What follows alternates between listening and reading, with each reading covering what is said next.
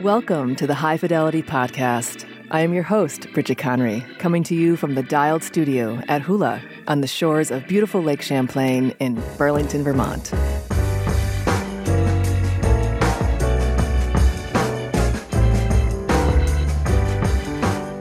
In this episode, we wrap up our three part series on product safety with Vermont Cannabis Control Board Compliance Director, Cary Giguere. We're closing in on the one year anniversary of the opening of Vermont's regulated market, and it has been a huge learning curve for operators and regulators alike. We asked Cary how his compliance team has evolved over this time, what they are currently focused on, and what keeps them up at night. Stay tuned, we'll be right back.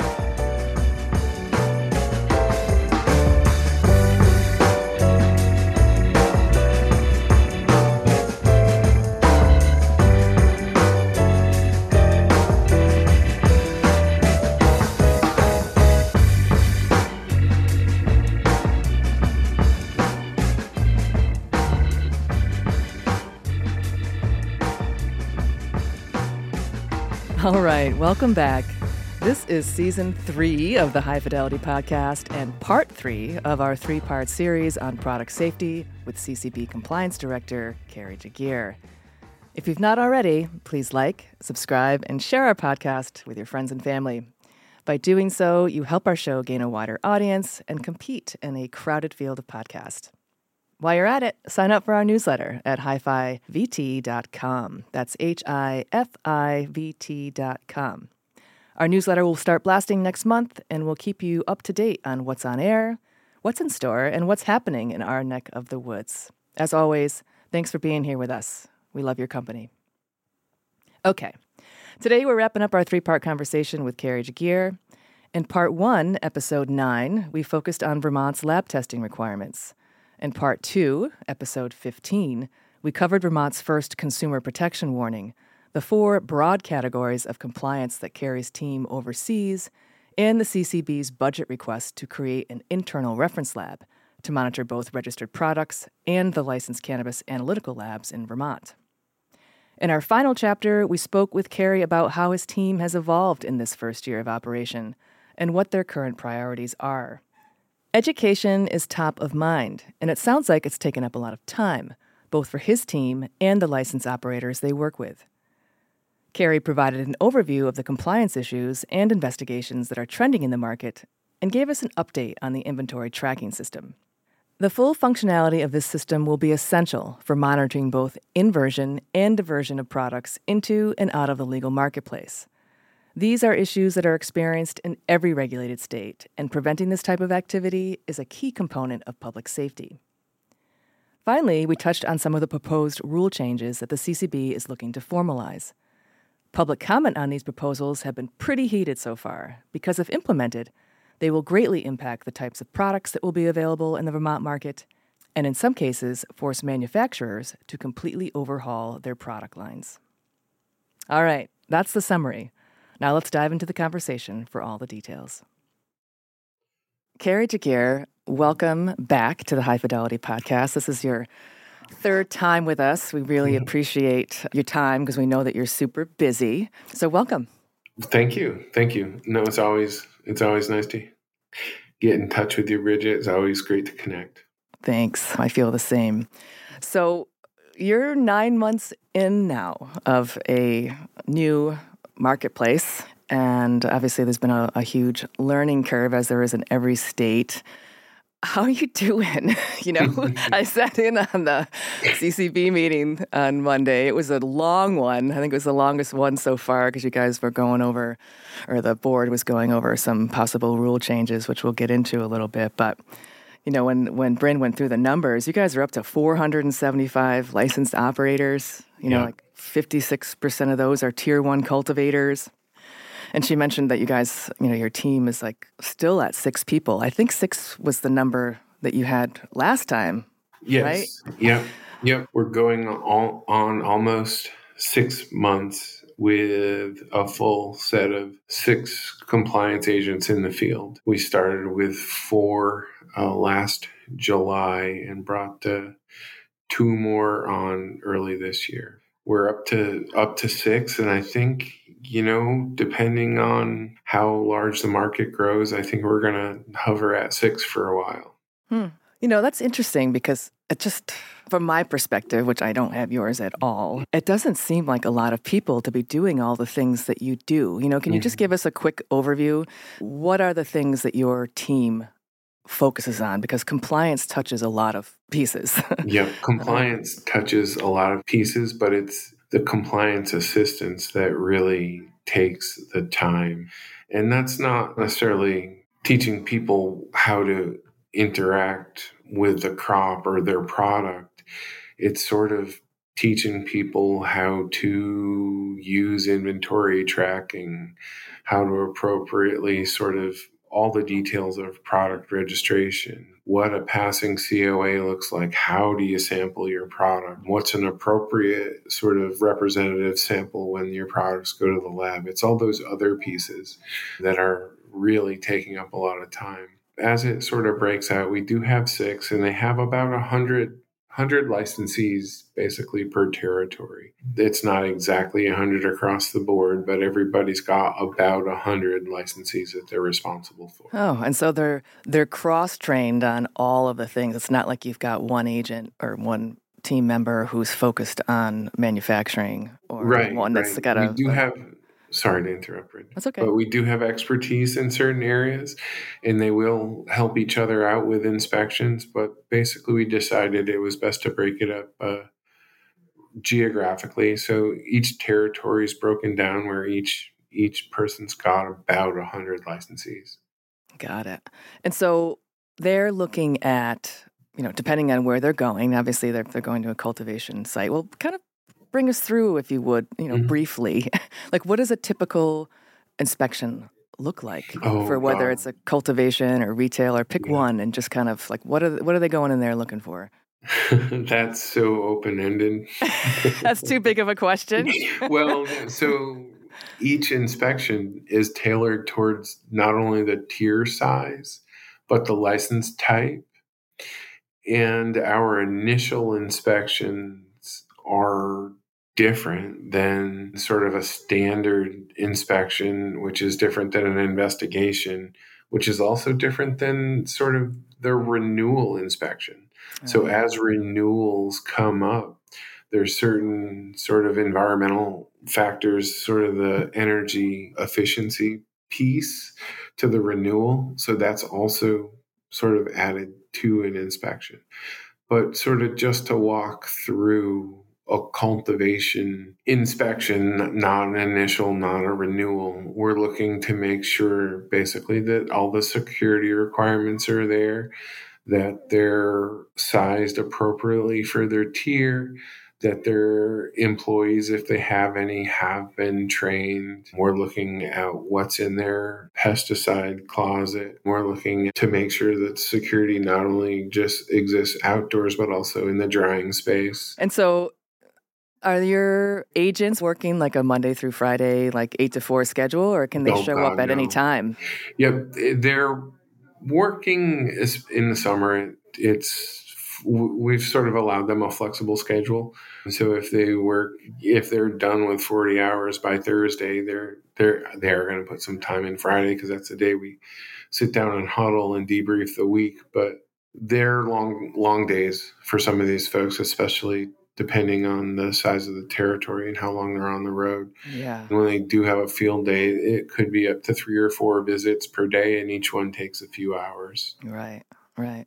Well, that just seems like a lot for me. I mean, do you, in terms of like the size of your team, Mm-hmm. and the amount of licensees you have to oversee. And that number keeps going up because Vermont mm-hmm. hasn't put any limits on it. It seems like in the meeting this week that new applications for licenses went down a little bit, but mm-hmm. I think it's just probably because you just had that rush of people who wanted to get in before the deadline for this year's mm-hmm. outdoor grow. But so it's going to continue to grow. I mean, do you do you talk to like your counterparts in other states and get a sense of like what the the ideal ratio is for field agents to licensees and you know do you feel like you said at the beginning here that you feel like you're going to be at six for a while so is that because you guys don't have the budget because you have to ask for money, or like ideally, like how many people would you want? Yeah. So it's, I think we'll stay at six for a little bit because we still don't know what the workload is going to be once we've got our sort of database built and once folks know how to uh, interact with inventory tracking and and interact with product registration a lot of the work right now is sort of walking folks through the guidance in hand holding if you will on how to mm-hmm. interact with inventory tracking all the new systems are currently coming online so once the sort of burden of instructing licensees on how to interact with the systems that we're building diminishes, I don't know what the appropriate level of staffing is. In other states, they're sort of all the markets are different and the priorities are different. A lot of other states have less of a consumer protection focus than we do here in Vermont. So the job is different. They're basically looking just for diversion and plant tracking to make sure that uh, nobody's sort of violating those laws. You know, the other states that use Metrc with their radio frequency tags, a lot of their violations are basically inventory tracking violations. Right. And that's not where we chose to focus. So I have talked with other states, but the jobs are drastically different. Hmm. Well, I'm glad you brought that up because that's one of the areas that I want to focus on is mm-hmm. that that inversion and diversion piece, that part mm-hmm. of compliance, because we haven't talked a lot about that.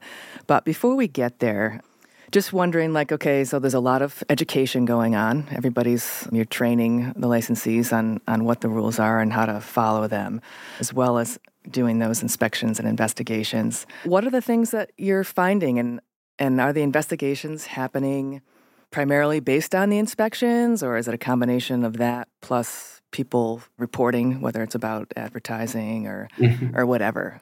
Yeah. What do you what are you finding, and how is it bubbling up? Well, I would suggest that the licensees are our biggest asset in keeping the other licensees in check. And we receive about 40 complaints from our online form a month. And our sort of big enforcement actions have been split about 50 50 between things our field agents have discovered in the field and tips, if you will, that have mm-hmm. come in from that online reporting form. Hmm. And mo- you found that most of those tips that come in are qualified leads. It's not just competitors trying to trip each other up, it's real. I can't give you a percentage, but I will say that everything that comes in we do follow up on and some of them are that just yeah. fluff that's not they're unfounded allegations uh, right. that we can't prove some are concerns that other licensees are having about what looks like inequities in the market and we do follow up there and sometimes there's something there and sometimes there's not it really depends yeah so, do you see any trends in what the violations tend to be right now, or is it kind of all over the place? They are all over the place. We do have a lot of folks, you know, once we've sent out a letter of warning to a licensee about their advertising, they become very well versed in the advertising rules. And as the legislature has sort of saddled us with some of the most restrictive advertising rules in the country. And so the folks that have received letters of warning make us aware of the folks that are stepping outside of the bounds of those advertising rules. Yeah. There's a lot of activity there. Yeah. Um, have you guys, I mean, I know this is not your job, but is the CCB advocating for loosening of the advertising rules? It just seems like if the goal is to bring the illicit market you know both the operators and the consumers into the legal market. The legal market needs to be advertising to draw those people in. We're going to see any ease of that? I, you know in the next legislative session are we just saddled with this restrictive advertising for a while? Because it doesn't seem like a good use of your compliance team's time and energy either you know? All i'm sort of willing to add for comment on this is it would certainly free up compliance agents' time and as well as general counsel and everybody involved with compliance. It would free up time if yeah. some of those more restrictive rules went away. Right now, we do have to enforce what's on the books. Yep. And it isn't making anybody happy. And yeah. it would certainly make our lives and jobs a lot easier if those rules were slightly less restrictive. Right. All right. Well, the public's got to talk to their representatives. yes. Yep. and have them move the needle there. All right. So let's get to the difference that you were talking about in terms of like some states are focused more mm-hmm. on the inventory tracking. Mm-hmm. Vermont decided to create its own inventory tracking system. We don't have Metrc, and I don't think it's fully operational yet. Where where are we with that mm-hmm. system being used? Yep, it changes every day. Um, the cultivation side is completely up and running. The cultivators have helped us identify some things that would make it easier for them and those suggestions are moving through the pipeline to become live. Um, can so can you give us an example? It's minutia. It would be better if this field was here oh, on okay, this gotcha. form instead of at the end.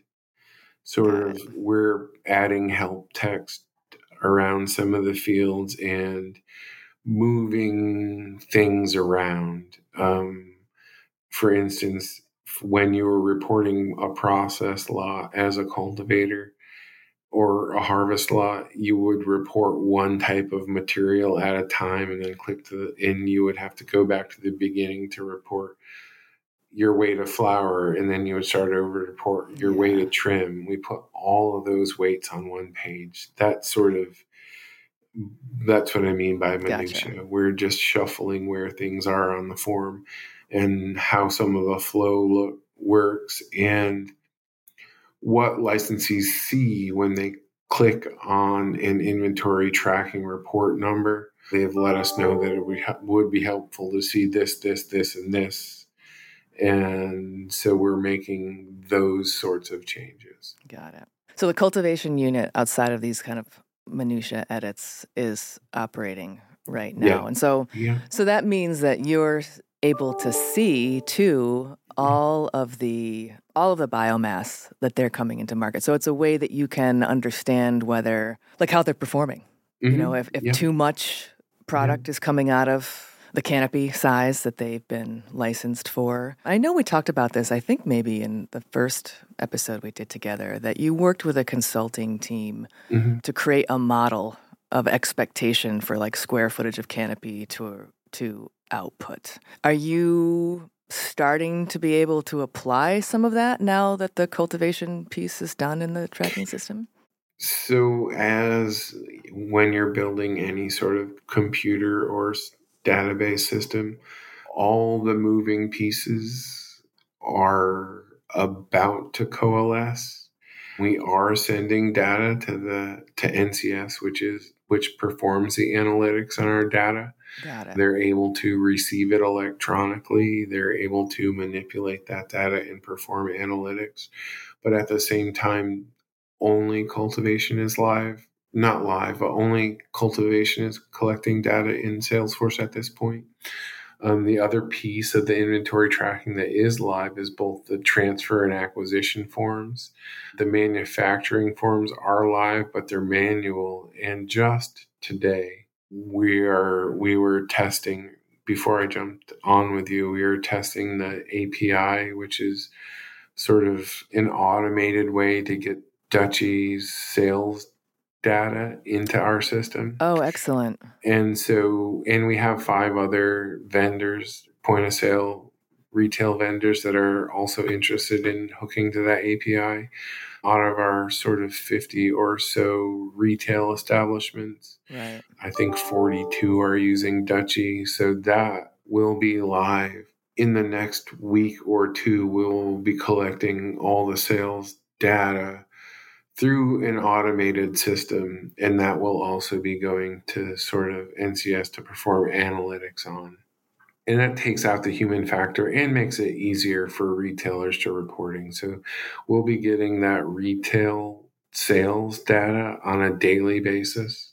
Wow, that's um, exciting. The transfer and acquisition forms will be happening as they happen. Um, that's sort of real time as well. But like I said, the analytics are being performed currently on cultivation information, but we don't have any harvest data yet because that just went live. Um, as soon as we get harvest data, we'll we'll be able to perform those analytics. But the retail side and the transfer side, in the next couple weeks, we will be sort of live, fully live with the API. We've pushed sort of the other point of sale systems off in until after July 4th just to just to make sure the bulk of these the folks using Dutchie will will be live operational and working. So that's good news because you're going to be able to start to have those well one for the public or for people who are in the industry. Mm-hmm. We're closer to being able to have some figures of like what's actually selling in the market. Yeah. yeah. you know, um, yeah. and uh, as a compliance team, you'll be able to start to understand um, that hey, the the products that are being made line up to what's being sold yeah. too. So again, that kind of inversion diversion um, topic. And so, you know, one of the reasons why I want to bring it up is just because it's a topic that's I mean, if you're in the industry, it's been a topic of concern, obviously, since for day one. But it's mm-hmm. really, I feel like it's really out in the open right now. I mean, we just had the big Glass House um, lawsuit that was brought from one operator against Glass House, and Glass House is one of the largest growers out in California, and they were just accused of diverting a lot of product into the illicit market in order to support their legal um, yeah. marketplace. And uh, you know, we talked to Martin Lee recently, and he was talking about that, about how the illicit market like is two times the size of the legal market, and just all the things that you and I know, like just the added costs of operating in a legal market, make it really hard for a company to survive. Whether it's the cost of regulations, the taxes, the you know taxes both in terms of the taxes like the sales tax that keep customers out but also the tax burden that uh, yeah. that cannabis companies have to pay not being able to write off certain expenses things like that um, it just makes it really hard and so a lot of um, both legacy operators and i guess non legacy operators they get tempted back into the illicit market so that's what we're talking about when we're talking about diversion like product mm-hmm. that is grown or produced in the legal market but diverted into the illicit market. And sometimes it works the other way. Inversion is one product that is grown or produced in the illicit market makes its way into the legal market. And so, you know, I know it's probably hard to tell when since we're still in the beginning stages of this this inventory tracking system, but you have to be thinking that it's got to be mm-hmm. happening here. So, you know, I could be wrong here, but what it's feeling like is it's not diversion that we need to worry about at all uh, we need to protect our retail market from inversion. Yes. Um, whether that's cheap biomass from out of state or product that's grown here in the state without a license that folks are trying that you just sort of suggested that the illicit market is twice the size of the regulated market. Well, in California, yeah. California, yeah. But I think here in Vermont, like the price is better in the regulated market for flower than it is in the illicit market. So folks are trying to move flower into the regulated market, whether that's from out of state or stuff that was grown here without a license. And we've done multiple sort of investigations of inversion here in the state. That's one of the things that our licensees are very aware of and looking for. And if there's any sort of sense of it, we are being notified. Yeah. How would you know? Because you have the product registration process yeah. that people have to yeah. go through. And so, as a retailer, you're required to verify that the product that is being sold to you or trying to be sold to you is registered. We're looking at sort of terpene profiles of things that we know are grown here in similar strains or the same strain that there's allegations that weren't grown here. It can get down to that level. You can yeah. actually track something down by the terpenes because. Yep. Yep. How, how do you? Actually, why is that? Because there's a lot of outdoor, and we're this are yes plants that yep. are growing here tend to have different terpene profiles because of the environment. Yep. Wow, yeah. that's really interesting. So that's one of the things we are looking at. Um, you know, I did, ha- I have had conversations with a company called Eurofins and what they do for olive oil, wine, and maple syrup, and sort of orange juice, other products with terroir. They can, you know, they can distinguish where in France a wine was grown mm. using NMR, which is nuclear magnetic resonance. It sort of leaves an imprint um, on a product, yeah. and they're good within sort of a 30 mile radius for some of the California wines as wow. well. Um, that technology doesn't yet exist for cannabis, but they're very interested in developing it. that's cool.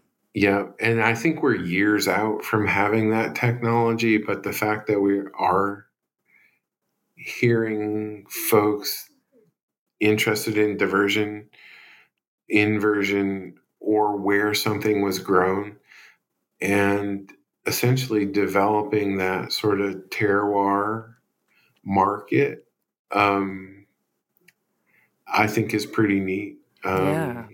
What a cool place for Vermont to lead too. If yeah. you could uh, yeah. develop that. Now, would that be something that your new lab? I mean, you got your lab, right? Last time we were talking. Yeah. So you're also probably trying to get that up off the ground and hiring people to do that. That would be something that that lab would do, have the facility. not quite yet. Not, not no, no, not quite yet. Uh, you said years out, but that would be a hope.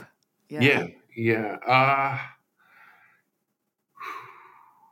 That's a wish list item yeah, it's a owning and operating sort of that NMR instrumentation is might be above and beyond what the state's willing to bite off. Yeah. Um, but at a per sample rate, it's not very expensive.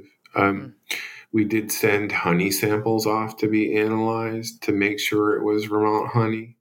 Um, when I was over at the Agency of Agriculture, and we were able to detect that you know some of that honey was not Vermont honey, um, but it wasn't that it was honey from somewhere else. It was honey that had, uh, you know, the bees feeding on corn sugar. There was other sugars, invert sugars in the honey. Hmm. Um, so the technology does exist, exist, and it's not a lot on a per sample basis. Um, if we were if we were able to get a you know company willing to do that for us. Um, that would be basically great. what I'm saying is I, I, mm, we're, I, I don't think I would still be working for the state by the time we're willing to go in that direction. cool. All right.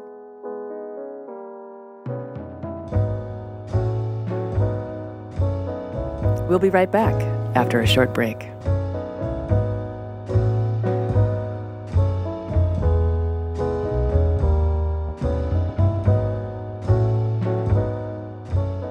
Hey there, it's me again with a friendly reminder to follow our lovely little show wherever you listen to podcasts. If you're really digging what you hear, like the show, review it, and share it with your friends. We'd really appreciate it. Take care, and thanks for listening.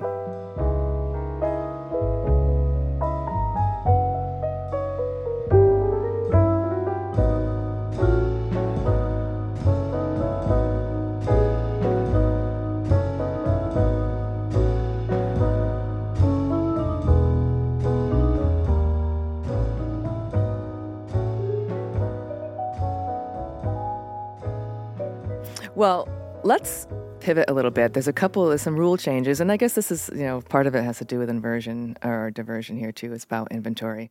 Recently, the CCB passed an emergency rule, the hemp products. Yeah. Uh, and it's been challenging for people. Um, can you kind of just review some of the, the highlights of that and, and why yeah. put this rule in place? Yeah, sure. Um, basically, the takeaway is if you're making a therapeutic CBD product, you're largely operating outside of the rule.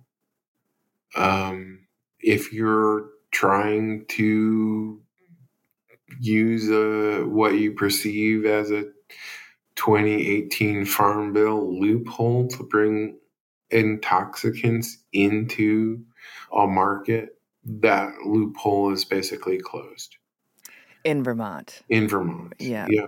And so we're talking. So we're talking about the Delta Eight products and the yeah uh, Delta THCO. 8, Delta 10, THCO, all those sort of chemically derived isomers um, of THC that are in, intoxicating or do have a significant psychoactive effect. That we've sort of pushed those into the regulated market. So does that mean that a producer here could continue to make those? They would just have to sell their products through the licensed marketplace. Yes. Yep. Could they could they sell them online to the rest of the country? It would vary state by state. Um, it would right, because each state has their own right. But Vermont wouldn't prevent manufacturers from selling into states that allow it. Correct. Correct. But there is a significant amount of hemp derived delta 9 THC um, that is being produced and In Vermont. in Vermont, yeah. And one of the interpretations um, of sort of hemp lawyers nationally is if your product that you produce is below 0.3%, then it's legal to sell anywhere, no matter if it's Delta 9 THC or not. Mhm. Um, we don't agree with that. We've never sort of agreed with that because that point three is is only talking about the plant right. Um, and isn't talking about products. So there, I don't Like a gummy believe that tincture or something. interpretation was ever meant to be on a gummy. Exactly. Um, and we do have multiple products currently registered that are hemp derived Delta 9. And those products are in our retail, our licensed retail space. Oh, no kidding. That's yeah. interesting. And so they just have had to go through the same product registration process that any Yeah. cannabis license does, and that goes in Yeah. there. Huh. I mean, how many companies in Vermont do you think that this new bill is going to affect? It depends on what their products were, what the products they were manufacturing were. Um, it really, the old monarch and milkweed products that were around a few years ago, they're no longer being manufactured, but those products would have fallen in the category of needing to be in the regulated market.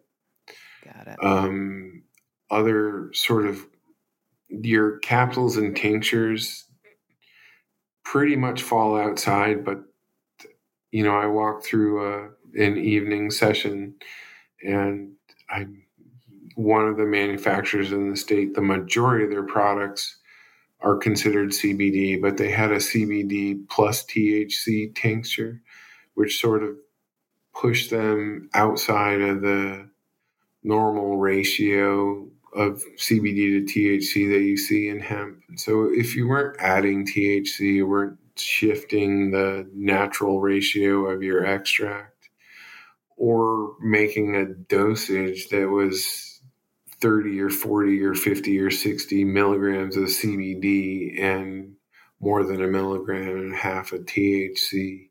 If you were trying to make a product that was meant to ha- pack a THC punch, it probably would will be affected. If you weren't, then you probably won't. Right.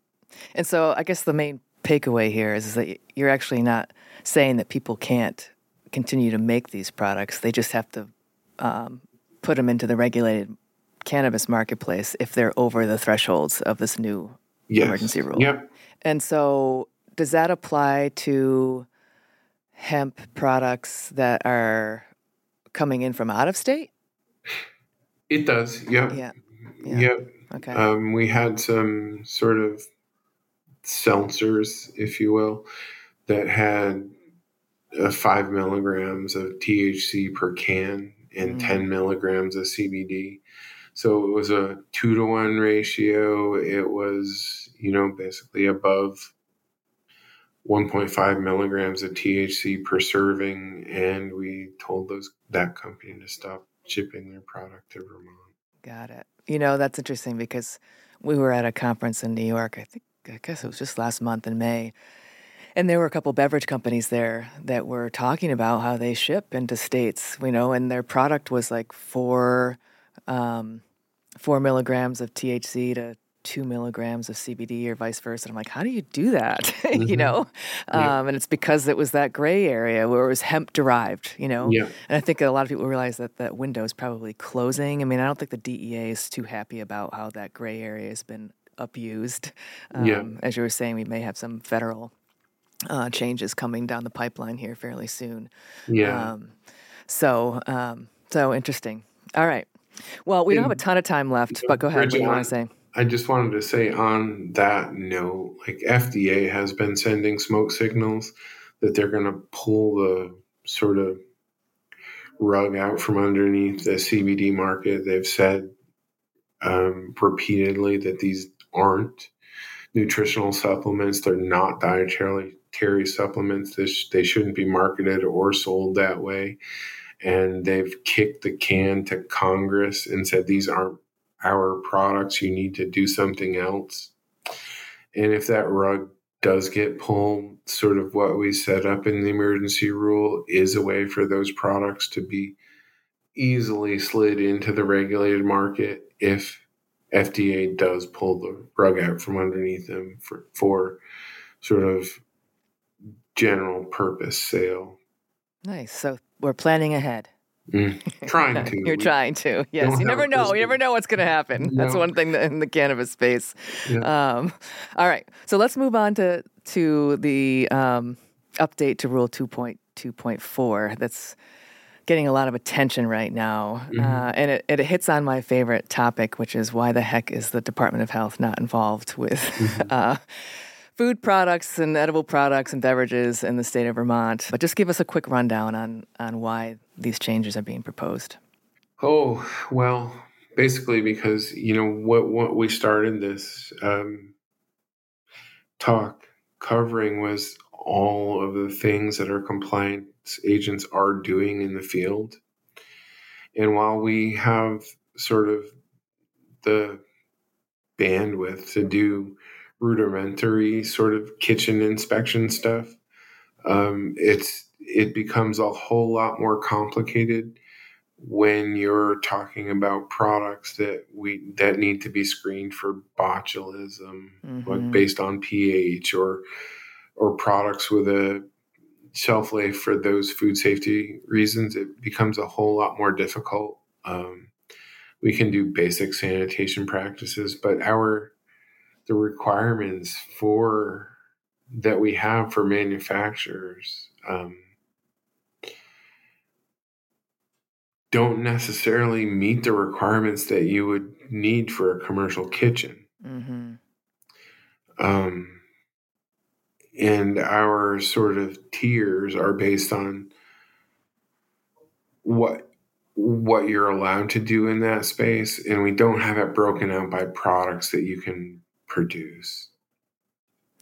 And I think if we were to sort of allow those products, we would have to approve a manufacturing license product by product or type of product by type of product. Okay, what what kind of products are we talking about here? We're, we're talking about products that have that are sensitive to time and temperature. Yeah, uh, but primarily manufacturing tiers are basically set up as at this level you can use these tools to extract. At this level you can use these tools to extract. And it's based on the, the hazards that you would encounter around different types of extraction. And not necessarily that you can produce beef jerky versus ice, ice cream, cream, versus right. barbecue sauce versus right. gummies. Like gummies are pretty much the easiest yeah. Um, if you've got three bay sinks and sanitizers and hard non porous surfaces, you can sort of get away with producing gummies. But yeah. Yeah, they're a shelf stable product, all that yeah. stuff. And so, but barbecue sauce, we, we I'm, none of my sort of field agents have a pH meter. If the pH is above 5.6 and you've canned it incorrectly, we're dealing with botulism. Exactly. And yeah. That's a territory that requires more expertise than we have. Yeah. Um, you know, one of the other loopholes we're closing in the rule is we currently have no way to prevent um, tier three manufacturers being home occupancy businesses. So really? our intent when we did all this was never to have hydrocarbon extraction happening in somebody's home. Yeah. But oh, the way boy. that's set up, as a home manufacturer, you're outside of the purview of fire safety. Right. And we don't also don't have the expertise to make sure all the codes are met if somebody's outside of fire safety. So the rule is also sort of speaks to that that maybe we shouldn't have home occupancy businesses being tier 3 manufacturers doing hydrocarbon or even CO2 extraction in a home would be yeah beyond I think what we want to see. Yeah. I mean, the um, home occupancy that, thing is pretty unique to Vermont to begin with. Yes. Right? Yeah. I mean, I don't know if any state has. It's always been a slight concern for me. I mean, again, I'd like the market to be as accessible as possible. And I think that's what yeah. the intention was here. Um, but, you know, as somebody who's run commercial kitchens for a lot of my life, like it, mm-hmm. I understand what goes into trying to keep a clean space that's run to like health department um, yeah. safety code, you know? Yeah. Um, and I mean, I did see that the latest law was the H270 or whatever it is. I lose track of the numbers. Um, the home occupancy for um, manufacturers at tier one. Yeah. They used to have a limit on them of like ten thousand dollars of gross yeah, yeah. Um, revenue, which is so small. Like yeah. you know, I, I did the math on that, and it was like basically if you're selling a product that's like forty dollars MSRP, and you're selling it for half of that, that's really only having the ability to sell 500 units into the market over a year. you know, I mean, that's yeah. not even worth it, you know? Um, so it just got bumped up to 50,000, I think, right? Mm-hmm. I haven't looked at the health department rules and regulations in a long time in terms of when they get involved. But I remember when I looked a few years back, it was like, they don't even start looking at a home based like food business until it reach, reaches, I think it was, used to be like $30,000 of revenue. Correct. Yep. Um, and so now this $50,000 puts it over that, you know? And so I just feel like there's a lot of reasons why the health department should be involved. You know, as you said, yeah. it's not the expertise that you have. And this part about time and temperature also affects the retailer, you know, because it would require yeah. the retailer to have a refrigerator or a freezer, depending on the products that aren't shelf stable. And the health department's, you know, that requires having the inspections and make sure that that equipment is operating at the right temperatures. And the health department is not going to come in and do that. They said they won't, you know, and so that's, I think that also is kind of what this conversation is about here, too, right? Yep.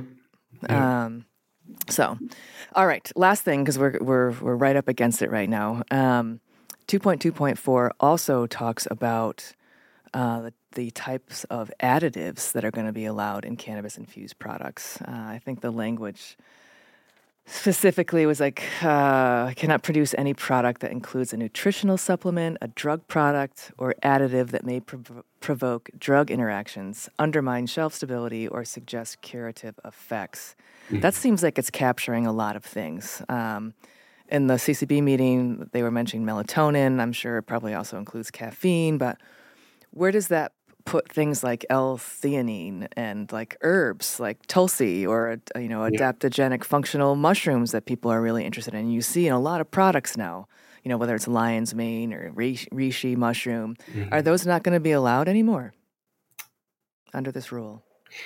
I think we need to have more sort of internal conversations.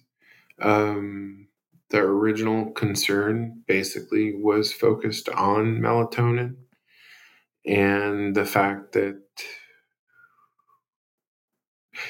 when it's a nutritional supplement or marketed that way, um, the dose is controlled. right? FDA sort of controls the dose, and we don't have any authority to control the dose of pro- of ingredients that we don't regulate. Right. And so I guess well, does the that- does the FDA do they don't dose things like uh, ashwagandha, right? I mean, there I think that there are um, uh, there's research out there that has shown that there are certain like milligram levels of like effectiveness for some of these ingredients, which is Mhm. still you know. I, mean, you know, everybody's body's is, yeah. different, but you know, but Yeah. I mean, I think that there's a lot of things in the industry right now that are showing up where these things are just being put in products because they're trendy right now. You know, yeah, um, and they may not be at levels that are really effective, but they're kind of pushing products in a certain direction. yeah. Um, so, would it be maybe that you can include those things, but you can't say that it's going to do anything specific? it is a conversation that's being had, and I don't want to say anything that causes somebody to react negatively to a rule that's only proposed. Right. I'm going to say we do have products, gummies with reishi, gummies with the cordyceps mushroom, mm-hmm. and a few other mushroom extract in the gummies. We have registered those. It's just the sort of the ones that seem more like other drugs added to the products and not sort of the nutritional supplement side um, are the ones that did cause concern. Yeah.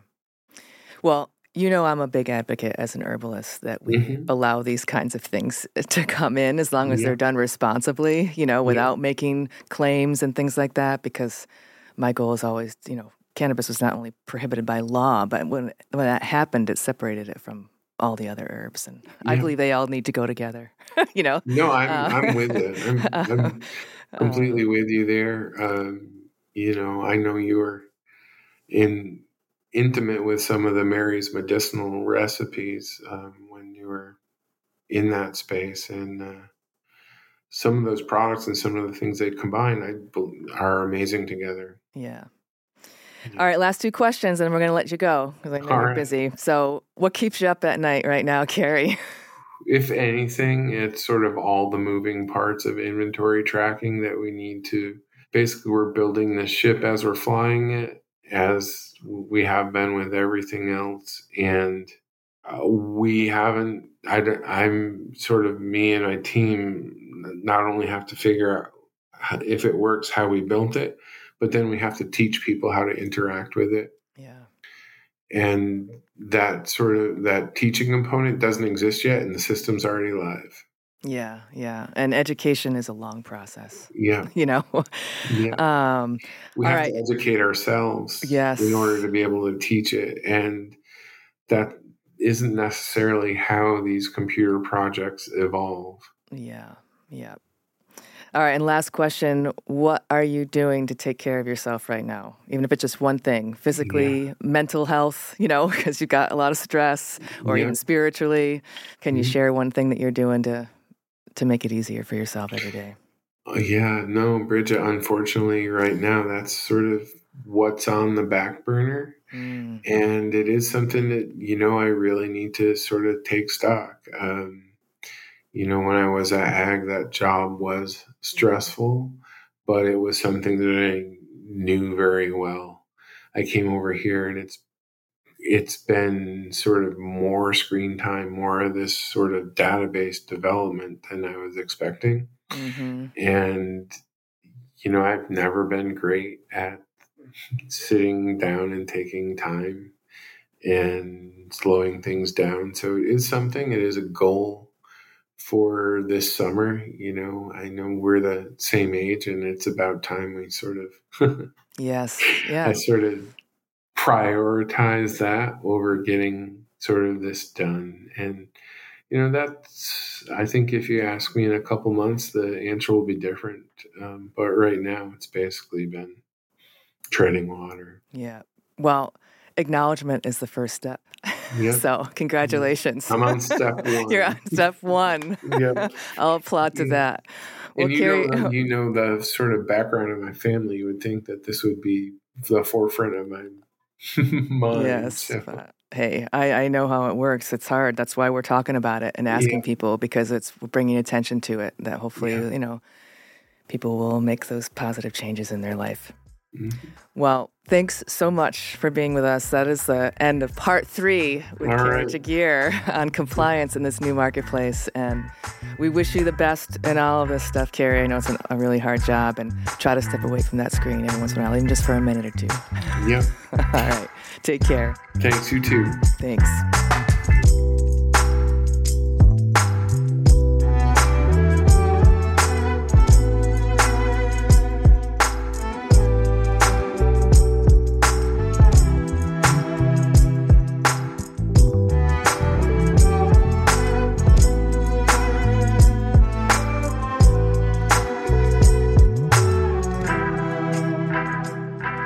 Right, that'll do it for this episode.